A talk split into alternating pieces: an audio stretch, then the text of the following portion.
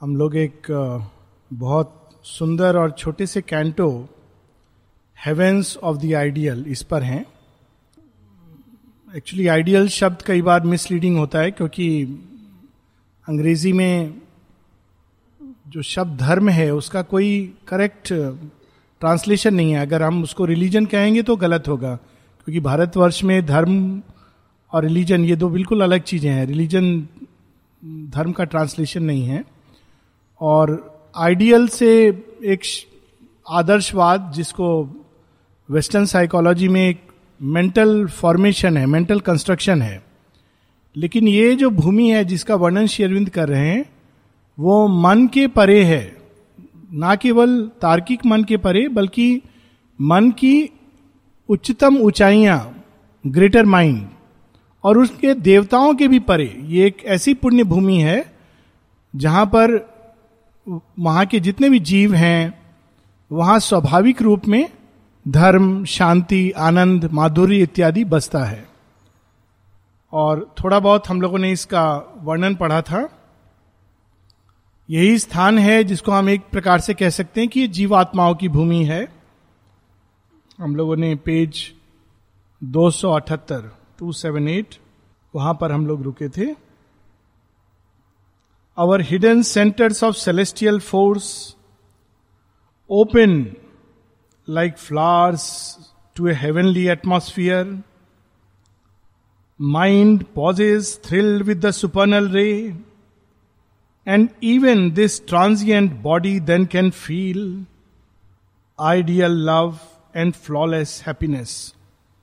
तो एक रास्ता है अशुपति बताते हैं वो एक लॉन्ग रूट है जिसमें एक एक चेतना के स्तर से होता हुआ व्यक्ति आगे चलता जाता है और मन, तार्किक मन जो मनुष्य के अंदर है, उसके परे ग्रेटर माइंड उच्च मन और उसके परे, इस प्रकार वो चेतना की सीढ़ी चढ़ता हुआ जाता है। एक नॉर्मल कोर्स है। और कई योगों में इसकी बात की जाती है कि अलग अलग लोगों से होते हुए व्यक्ति भ्रमण करता हुआ अल्टीमेटली डिवाइन की ओर बढ़ता है। लेकिन एक दूसरा रास्ता भी है। और बार बार माँ श्री अरविंद इस पर ज़ोर देते हैं, वो हृदय के अंदर एक ऐसा स्थान है, एक ऐसी भूमि है, जो सीधी वहाँ से कनेक्ट करती है। मानो अचानक हम एक बहती नदी में एक ऐसे एक एक ऐसे चक्रवात में चले जाते हैं, जहाँ से हम निकलते हैं तो सीधा समुद्र में आते हैं, वो नदी का पूरा रास्ता हमको तय नहीं करना पड़ता।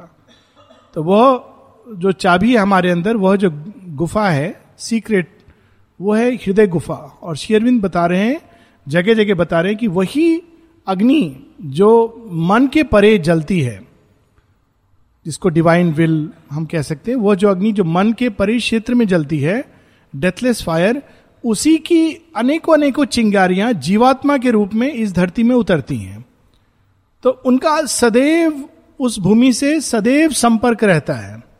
और यदि हम उसको टच करें तो अचानक हम मन के परे जो सत्य है, उसके टच में आ जाते हैं। जैसे पिछली बार भी हम लोग पढ़ रहे थे कि अगर मन के द्वार से सुपरामेंटल पर व्यक्ति जाएगा, माँ बताती है तीन द्वार हैं, जिससे व्यक्ति या तीन प्रयास हैं, जिसके द्वारा वो सुपरामेंटल की ओर जा सकता है।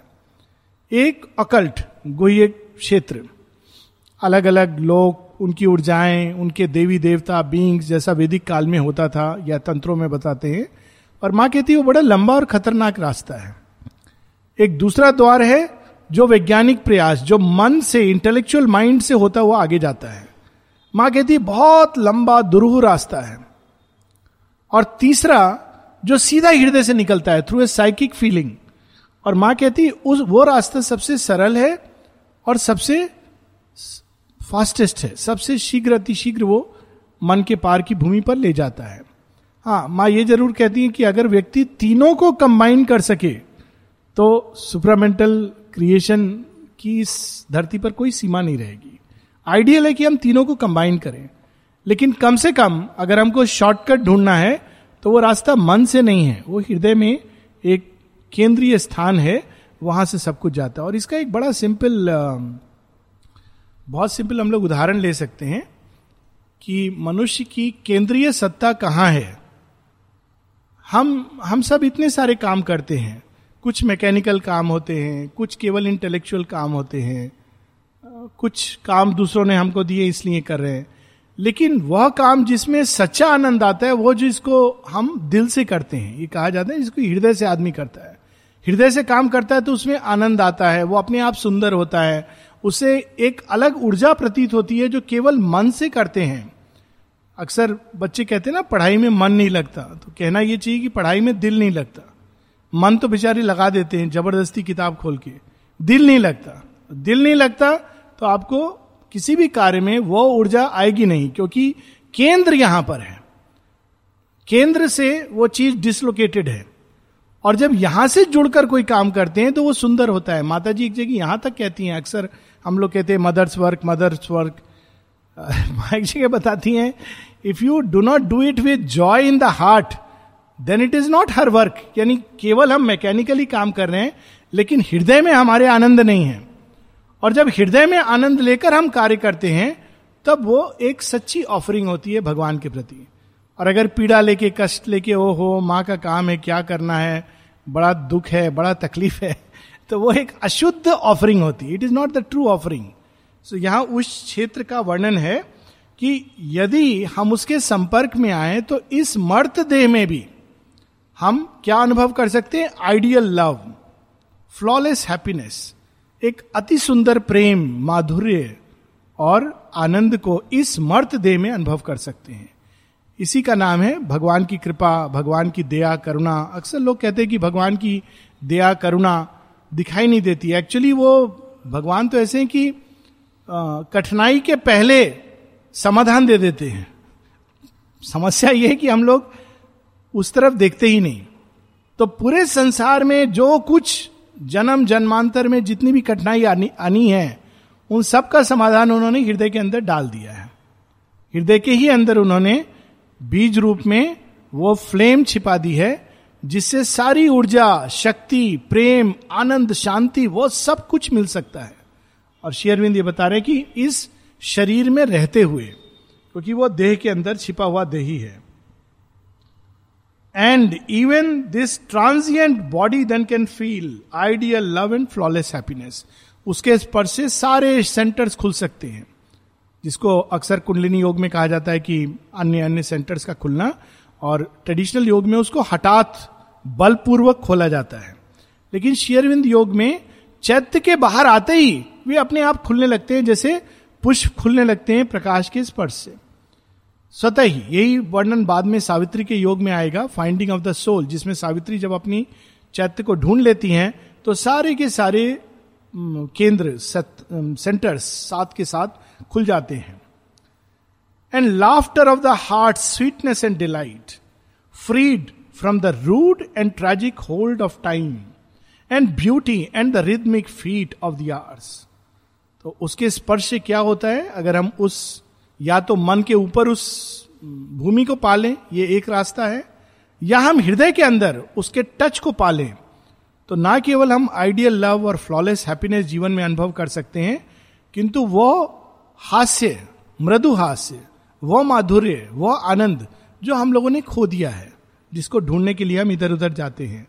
और वो आनंद अपने अंदर है, लेकिन वो rude and tragic hold of time. उस पर काल ने अपना नियंत्रण किया है। कैसे नियंत्रण किया है?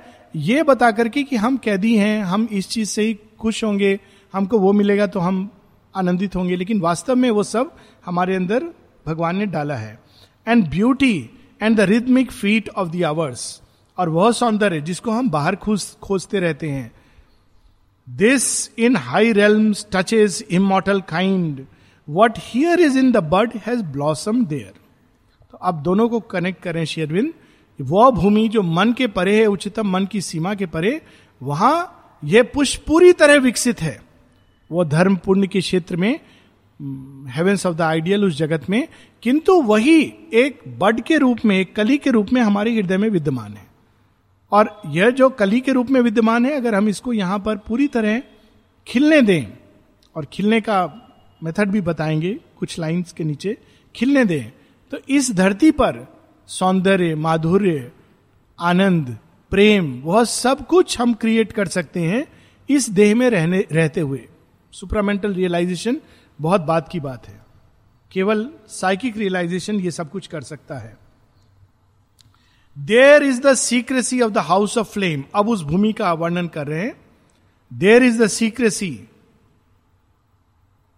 the house of flame the blaze of God like thought and golden bliss the rapt idealism of heavenly sense there are the wonderful voices the sun laugh a gurgling eddy in rivers of God's joy and the mysteried vineyards of the gold moon wine तो कैसी भूमि है? उसका वर्णन कितना सुंदर है। House of flame वो सारी की सारी भूमि आग्नेय है। शुद्ध अग्नि के तत्व से बनी है। वहाँ कोई भी चीज़ अशुद्ध अपवित्र नहीं है। उसी अग्नि का एक अंश हमारे अंदर विद्यमान है। उस भूमि पर कुछ अशुद्ध अपवित्र हो ही नहीं सकता। वहाँ जो कुछ जाता है, उसके स्पर्श से शुद्ध हो जाता है। वहाँ जितने भी विचार उठते हैं, वे सारे के सारे गॉडलाइक हैं। वहाँ कोई भी अपवित्र विचार आ नहीं सकता। क्योंकि वो भूमि ऐसी है, उसका टच ऐसा है। जो भी चीज़ वहाँ जाएगी, उस अग्नि के द्वार से पार होकर जाएगी। तो होगा क्या? जो कुछ उसमें अपवित्र है, भस्म हो जाएगा। और जो कुछ शुद्ध है, जो कुछ सुंदर है, जो कुछ सत्य से जुड़ा हुआ है, वो पार कर जाएगा।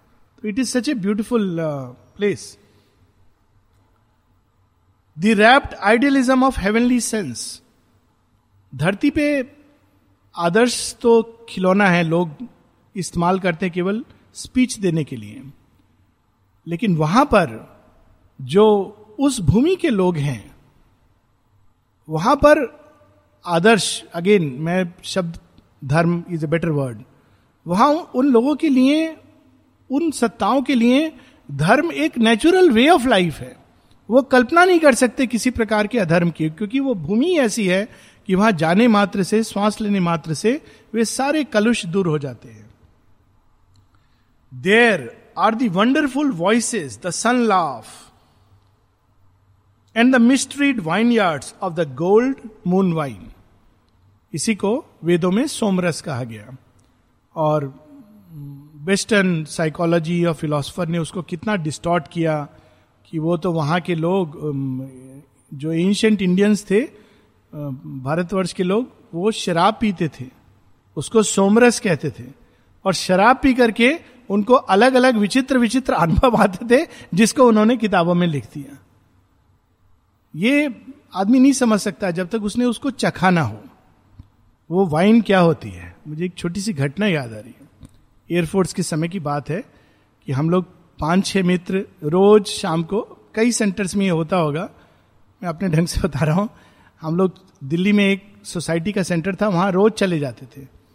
तो वहाँ जाकर हम लोग एक दिन लाइव डिवाइन, एक दिन ऐसे जोंदा गीता, एक दिन सावित्री, ऐसे करके रोज कुछ कुछ पढ़ते थे तो जैसे ही काम खत्म हो, सब लोग पाँच बजे पहुँच गए।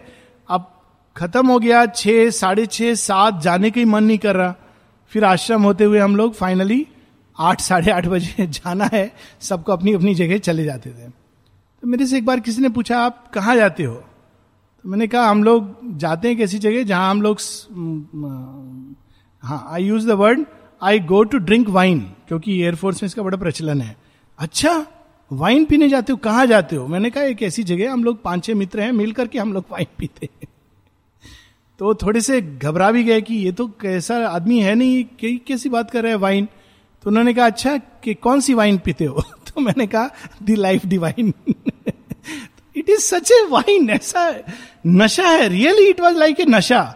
किसी दिन नहीं जाने से लगता था वो कुछ मिस कर रहे हैं। बारिश हो रही, तूफ़ान हो रहा है, जाना है। इतना आनंद है उसमें, और वो आनंद जब अनुभव करता है व्यक्ति, तब ये कठिन नहीं है। लाइफ डिवाइन सावित्री, कुछ कठिन नहीं है। कठिन होती है जब हम इस रैशनल माइंड से पढ़ते हैं। और हृदय से पढ़ते हैं तो इतना आनंद है उसके अंदर। वो सीधा हमको उस भूमि से टच में ले आता है, जहाँ पर गोल्डन स्पिरिचुअल वाइन जो वैदिक ऋषि उसको पी करके समृद्ध होते थे, सशक्त होते थे, बलशाली होते थे, ऊर्जावान होते थे और अमृतत्व को प्राप्त करते थे। तो यह वो उस वाइन की यहाँ चर्चा हो रही है। इसको एक उर्दू शायर ने भी लिखा है। आई मस्ट शेयर इट बड़ा फ़ेमस अपने समय में ये एक गज़ल थी, नज्म थी। हंगामा है क्यों बर्पा? थोड़ी सी जो पीली है। एक्चुअली ये सूफीज जो थे, वो चैत्य के भाव से आगे बढ़ते थे। और इस्लाम में बहुत कट्टरवादिता है, अभी भी है।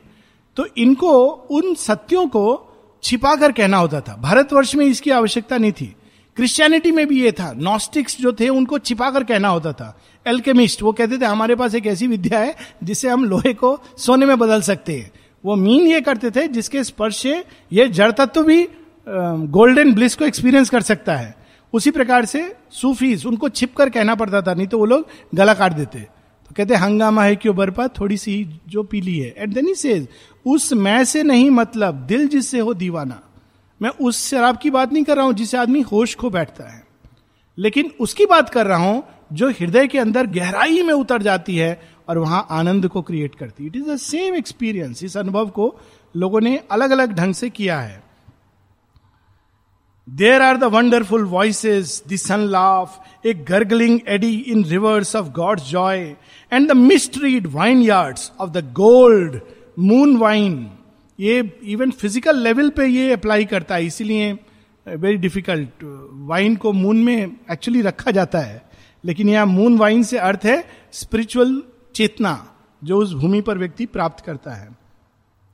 All the fire and sweetness of which hardly here a brilliant shadow visits mortal life और वह सब आनंद, वह सब अंदर में धर्म की अग्नि जिसको हम यहाँ ढूंढते रहते हैं, वो वहाँ स्वाभाविक रूप से प्रज्वलित रहती है। Although are witness there the joys of time pressed on the bosom of the immortal's touch is felt heard are the flutings of the infinite ये बड़ी अद्भुत लाइन है। नॉर्मली डिवाइड किया जाता है कि कुछ ऐसे सुख हैं जो व्यक्ति देह में भोगता है। पार्थिव सुख, जो कालगत हैं, जो काल देगा, ले जाएगा। और कुछ ऐसे सुख हैं जो काल की परिधि में नहीं आते, उनको काल छीन नहीं सकता। तो ये तो बड़ा कठिन समस्या है मनुष्य के लिए। लेकिन चैत्य एक ऐसा है, जो काल की सीमा में कालातीत आनंद का अनुभव दे सकता है। वे सारे सुख जो हम धरती पर ढूंढते अनुभव करते हैं। भोजन, खेल, कूद, मानव संबंध, ये सब चीज़ें, ये हमको स्वर्गिक आनंद, अलौकिक आनंद, काल की सीमा में दे सकता है। That is the beauty of the psychic realization की अगर ये बाहर निकल आता है, वे सारी चीज़ें, एक बार शेयरविंद से किसी ने पूछा था, दिलीप कुमार रॉय ने पूछा कि आपका योग करना बहुत कठिन है? वो इस तरह प्रश्न करते थे। क्या इस योग में सब साधक एक दूसरे से रूखे सूखे रहते हैं? क्या आप यही चाहते हो कि हम लोग एक दूसरे से कटे कटे रहे? शिरविंद कहते, नहीं नहीं। बल्कि मित्रता, प्रेम, love, friendship are indispensable notes, indispensable, अनिवार्य। इनके बिना तो जो रिद्म है, जो संगीत है, वो अपूर्ण और अधूरा रह जाएगा। तो फिर आगे एक्सप्लेन करते हैं, लेकिन ये सब अहंकार पर आधारित है। इसलिए वे दुख देते हैं, पीड़ा का कारण बनते हैं, कष्ट पहुंचाते हैं। इसलिए मैं कहता हूँ कि तुम लोग अहंकार और जो कामनाओं का जो आधार है, उसको त्यागो और ये सब चीज़ चैत्य के आधार पर स्थापित करो। Actually this was the logic जो बाद में उसका अपना अपना एक समझ। ईगो का जो बेसिस है, जिस पर जीवन से हम संबंध जोड़ते हैं, वो कष्टकारी है। वो आज नहीं तो कल पीड़ा देगा क्योंकि उसमें आकांक्षाएँ हैं अपेक्षाएँ हैं। लेकिन जो चैत्य है उसके अंदर प्रेम। कभी आकांक्षा और महत्वाकांक्षा या अपेक्षाओं का प्रेम होगा ही नहीं उसके अंदर ये नेचुरल है। वो तो देने का जॉय है उसके अंदर। सो so, इसीलिए वो इस धरती पर निर्माण कर सकता है उन सब चीज़ों का उन सब सुखों का जो हम इस धरती पर काल की सीमा के अंतर्गत देखना चाहते हैं। We'll read this line again although are witnessed are the joys of time लेकिन वो क्यों? उसमें एक सदैव रहने का टच है, क्योंकि वो भगवान की छाती के साथ संपर्क में है, भगवान से संपर्क में है। ये चैत्य का ये भाव होता है। So look at the next line pressed on the bosom of the immortal's touch is felt और तीसरी लाइन अद्भुत है। Heard are the flutings of the infinite Krishna भगवान का संगीत, उनका, उनकी बांसुरी सुनाई देती है उस क्षेत्र में। और उसकी मधुरता, उसका प्रेम हृदय के अंदर माधुर्य को संचार करता है और उसी आनंद, उसी सौंदर्य को व्यक्ति सारी सृष्टि में बांटता है। Here upon earth are early awakenings moments that tremble in an air divine ये चैत्य भाव के बड़े सुंदर सुंदर कविताएँ हैं, एक शेरविंद की पोयम है सोनेट है। उसको पढ़ना चाहिए कभी इमोटल लव जो यहाँ पर हम लोग पढ़े हैं ना कि एक ऐसा प्रेम जो मर्त दायरे में है, काल की सीमा में है, लेकिन इमोटल का टच है जिसको। इमोटल लव और उसमें वो बताते हैं कि जब कोई व्यक्ति, यानी वो फ़र्स्ट पर्सन में कहते हैं कि मैंने तुमसे अगर केवल देह के लिए प्रेम किया होता तो कुछ दिन ये प्रेम रहता, उसके बाद समाप्त हो जाता। यदि मैंने तुम्हारी मधुर वाणी और तुम्हारे गुणों के लिए प्रेम किया होता, शायद कुछ हद तक आगे जाता, लेकिन फिर काल उसको पकड़ भी लेता, समाप्त कर सकता था। लेकिन मैंने स्वयं से ही तुम्हारे अंदर प्रेम किया है। Myself with myself ensnared time I exceed and am for change prepared इसीलिए मैं काल में रहकर भी काल के परे हूँ, मेरा जो प्रेम और माधुर्य आनंद है, वो काल के परे है टाइम आई एक्सीड और वो चीज़ें, बाहर की चीज़ें बदलती रहेंगी, लेकिन वो चीज़ बदलेगी नहीं। और यही चीज़ एक शैले की बड़ी फ़ेमस पोयम है, जिसको श्री अरविंद कहते हैं it is a poem inspired by the psychic touch and somebody में रिमेंबर द लाइन्स पूरी लाइन्स मुझे याद नहीं है। I cannot give you what man call love मैं तुम्हें वो नहीं दे सकता जिसको मनुष्य, याद है? नहीं, जिसको मनुष्य प्रेम कहते हैं। मैं लेकिन तुमको वह दे सकता हूँ जो एक मौत का, एक फ्लेम के प्रति आकर्षण है। वो अपने को खो देता है उसमें। It is a beautiful remembrance of that psychic love एक जगह माँ और कहती हैं, लोग कहते हैं, साइकिक प्रेम क्या होता है? माँ कहती हैं कि लोग कहते हैं कि प्रेम में मेरा यह अधिकार है, वह अधिकार है। माँ कहती है कि मैं तो प्रेम के केवल एक अधिकार को जानती हूँ, और वो है स्वयं को दे डालना। इतना ही अधिकार होता है प्रेम में to give oneself they talk about the rights of love but the only right of love is to give oneself that is the touch of psychic love और वैसा ही माधुर्य, जो किसी बाहरी चीज़ पर डिपेंड नहीं करता, वही आंतरिक सौंदर्य, आंतरिक आनंद। अब यहाँ वो line and grown upon the yearning of our soul time's sunflowers gaze at gold eternity वही जो यहाँ बड रूप में है, एक कली के रूप में। माने क्या सुंदर नाम दिया है उसका? Consciousness turn towards the sun सूर्यमुखी का नाम है ना? अब देखिए, अगर सूर्यमुखी की रचना देखिए तो सूर्य जैसा ही है। जब बचपन में लोग सूर्य बनाते हैं ना तो ऐसे ही बनाते हैं। उसका एक सेंटर होता है जिसमें खूब सारे, उसमें से बहुत सारी गोल्डन रेज निकल रही हैं। This is how children draw the sun वही सूर्य जो चेतना के शिखर पर है, वही चैत्य के रूप में हमारे अंदर पाया जाता है। इसीलिए माँ एक जगह कहती है, एजेंडा में बड़ी अद्भुत बात कहती हैं। It is the psychic that will supermentalize it जो चैत्य है, वो स्वयं को सुपरमेंटल बीइंग के रूप में प्रकट करेगा। ये बहुत अद्भुत लाइन है रेवलेशन है। तो टाइम्स सनफ्लावर टाइम्स क्यों? क्योंकि वो कालगत है। चैत्य लगता है, जन्मा, मरा, काल की परिधि में आ गया तो टाइम सनफ्लावर हो गया। कहाँ उग रहा है? मानव धरती पर। लेकिन देख कहाँ रहा है? गेजिंग एट गोल्ड इटर्निटी सदैव सूर्य उन्मुख है। सदैव ईश्वर उन्मुख है। There are the imperishable beatitudes वहाँ वह सौंदर्य है, जो कभी नहीं समाप्त होता, जो कभी फेड नहीं करता, कभी नहीं मुरझाता। Imperishable beatitudes a million lotus swaying on one stem सहस्रार का वर्णन है, जहाँ इसका जन्म होता है उस भूमि का मनातीत सहस्रार की भूमि, जहाँ जीवात्माओं का जन्म होता है और उसी की एक रे चैत्य के रूप में मनुष्य के अंदर आती है।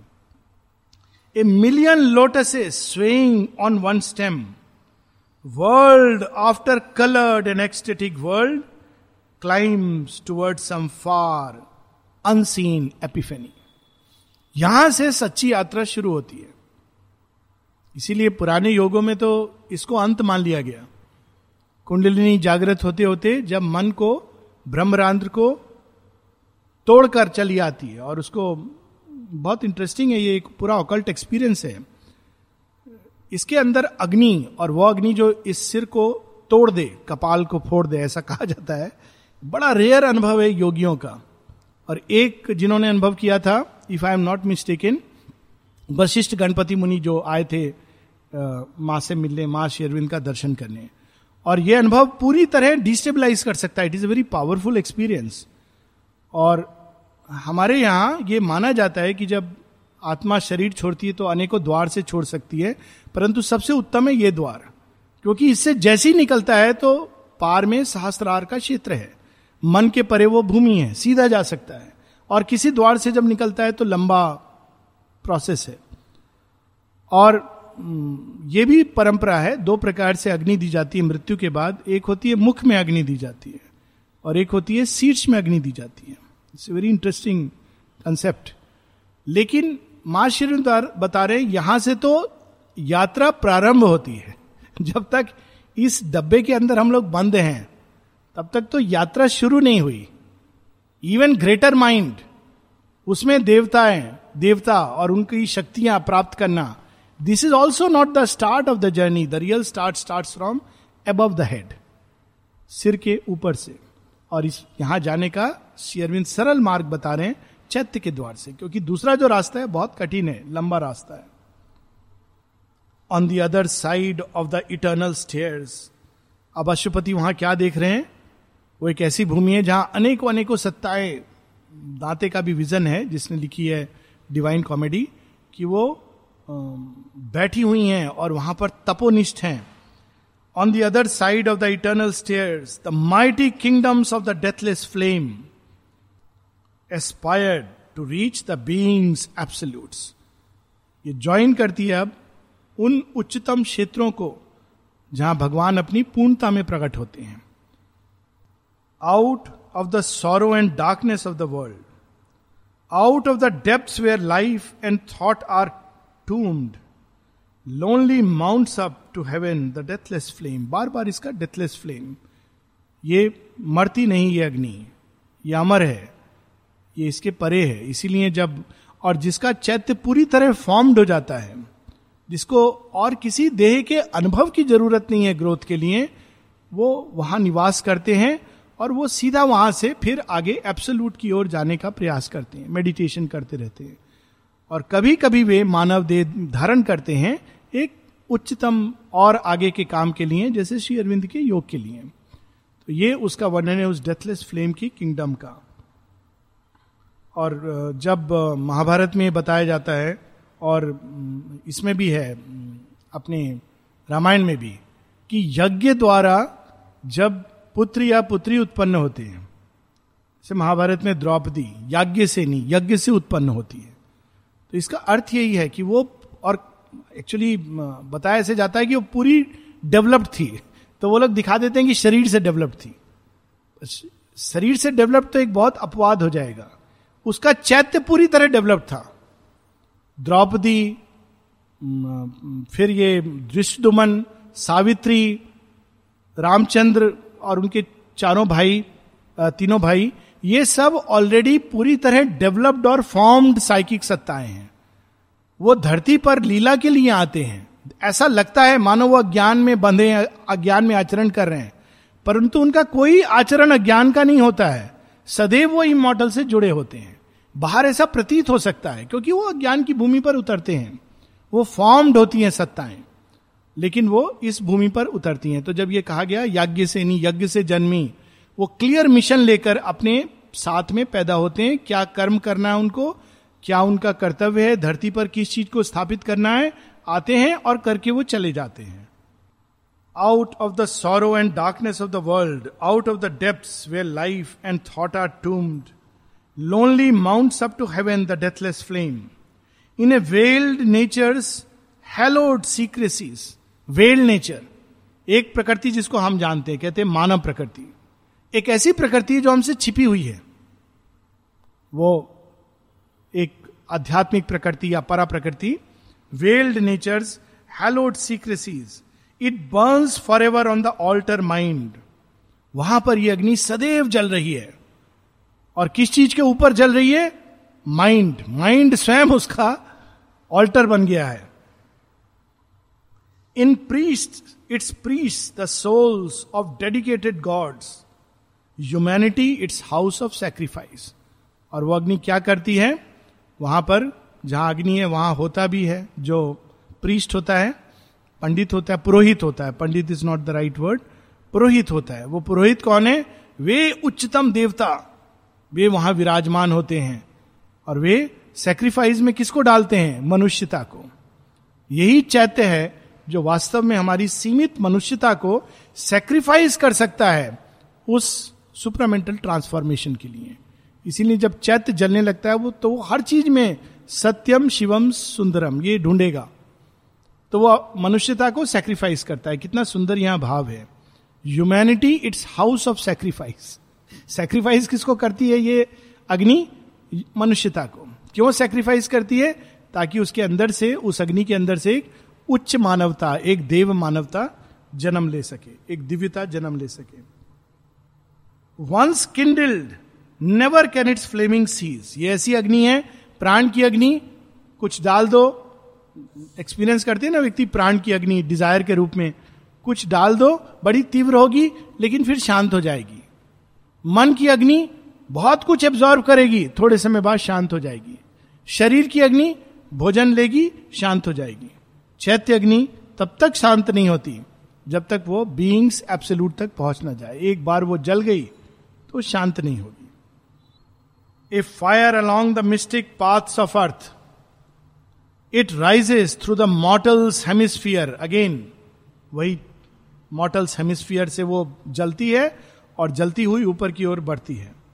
Till borne by runners of the day and dusk अद्भुत लाइन है। It enters the occult eternal light and clambers whitening to the invisible throne runners of the day and night कौन है runners of the day and night ऐसे देवता है जो अनेकों अनेकों जो दिन का क्रम, प्रकाश का, जो कुछ जीवन में, हमारे जीवन में जो कुछ घटित होता है, वो उस क्रम को वीव करते हैं और उस पर यात्रा के लिए हमारी चैत्य सत्ता का मार्ग प्रशस्त करते हैं।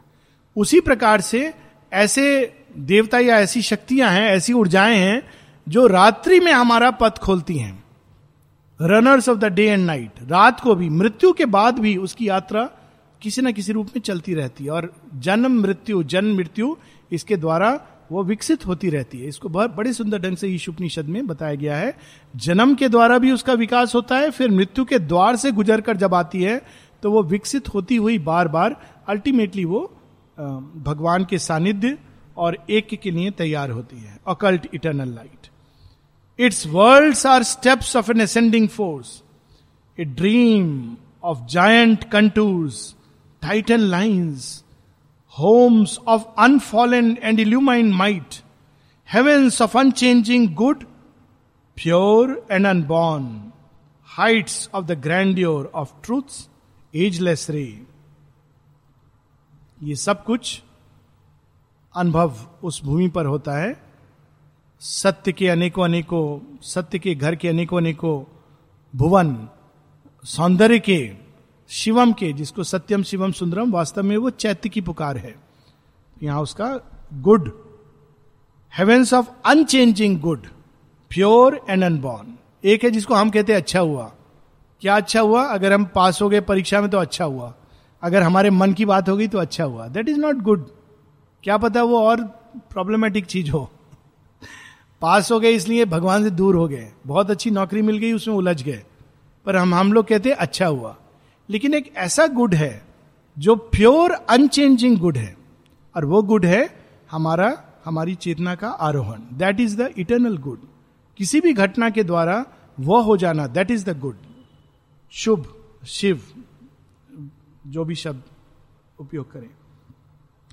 Heavens of unchanging good heights of the grandeur of truth ageless ray as in a symbol sky they start to view and call our souls into a vaster air on their summits they bear of the sleepless flame dreaming of a mysterious beyond transcendent of the path of fate and time they point above themselves with index peaks through a pale sapphire ether of God mind toward some gold infinite's apocalypse जब मन की भूमि को पार करके चैत्य उस भूमि पर पहुँचता है, उसके बाद उसकी प्रगति को कोई रोक नहीं सकता। कॉन्स्टेंटली उसको ऊपर से कोई चीज़ खींचती रहेगी, बताती रहेगी कि नहीं, और आगे बढ़ो, और आगे बढ़ो, वहाँ कोई और भी चीज़ है सत्य के घर घर की ओर जाओ, आनंद के घर की ओर जाओ, सौंदर्य की ओर जाओ, और वो सदैव उसको, उसकी ओर खींचती रहेगी, और वो उसको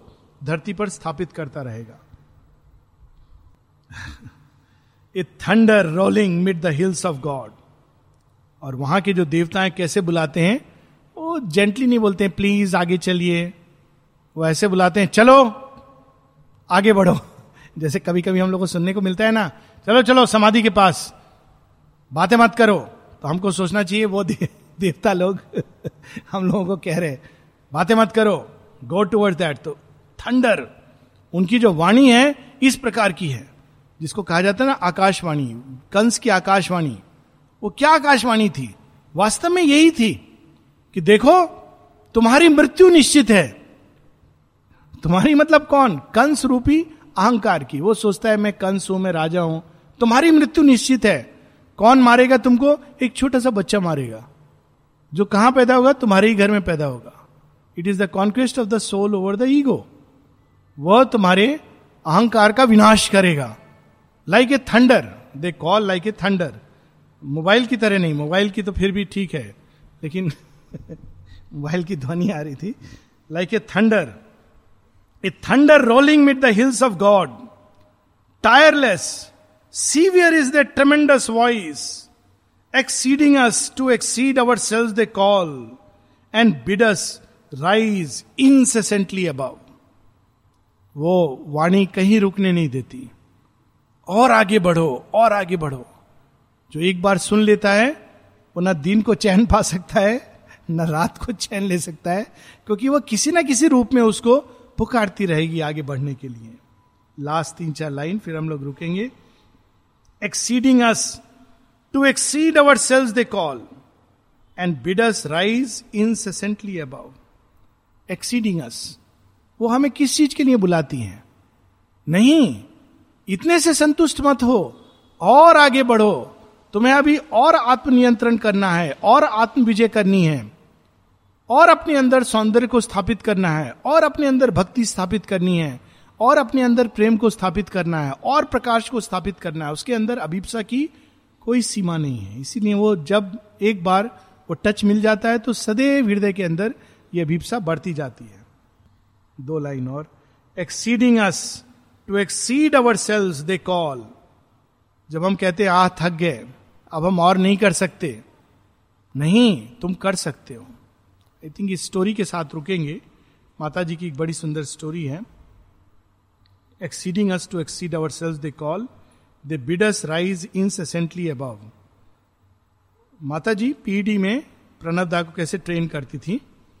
तो एक स्टोरी है उनकी कि पूरी तरह इतना वेट उठाया, फिर और उठाया, फिर माँ बढ़ाती जाती थी। योग में विश्राम करने को नहीं मिलता है कि हाँ हमने बहुत अच्छा एक्सपीरियंस हो गया, अब हम विश्राम करेंगे। अच्छा अच्छा एक्सपीरियंस हुआ। अच्छा चलो, अभी इससे और ज़्यादा कठिनाई। फिर उस कठिनाई से पार हो जाते हैं।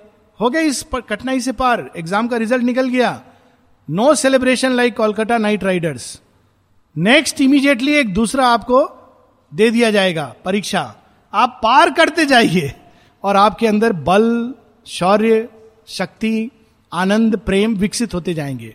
तो वैसे ही तो माँ पहले दस किलो, उठाया बीस किलो, बढ़ाती जाती थी।